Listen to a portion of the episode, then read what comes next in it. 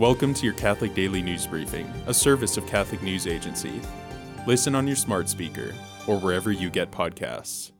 St. Peter Catholic Church in Covington, Louisiana, says its community has been rocked by news of a double homicide that local police announced Monday morning, amid an unconfirmed report that the victims were the parish's former pastor and a former employee. A local Covington man has been arrested and charged in connection with the murders. A local reporter posted online that the parish's former pastor and an employee of his at the church were reported to be the victims by multiple people with knowledge of the situation, but the Covington Police Department has yet to officially release the identities of the victims. The parish has asked for prayers for the victims and their families. An employee says she fears losing her lifelong job at the world's largest cross after the government of Spain passed a law in October to close parts of it down and resignify its basilica.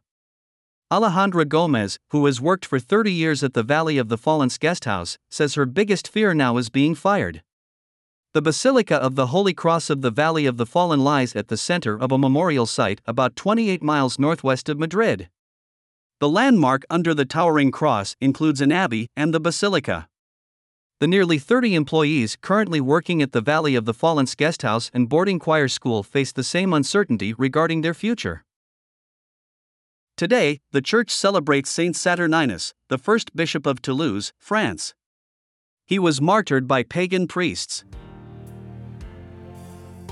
Thanks for joining us. For more, visit CatholicNewsAgency.com.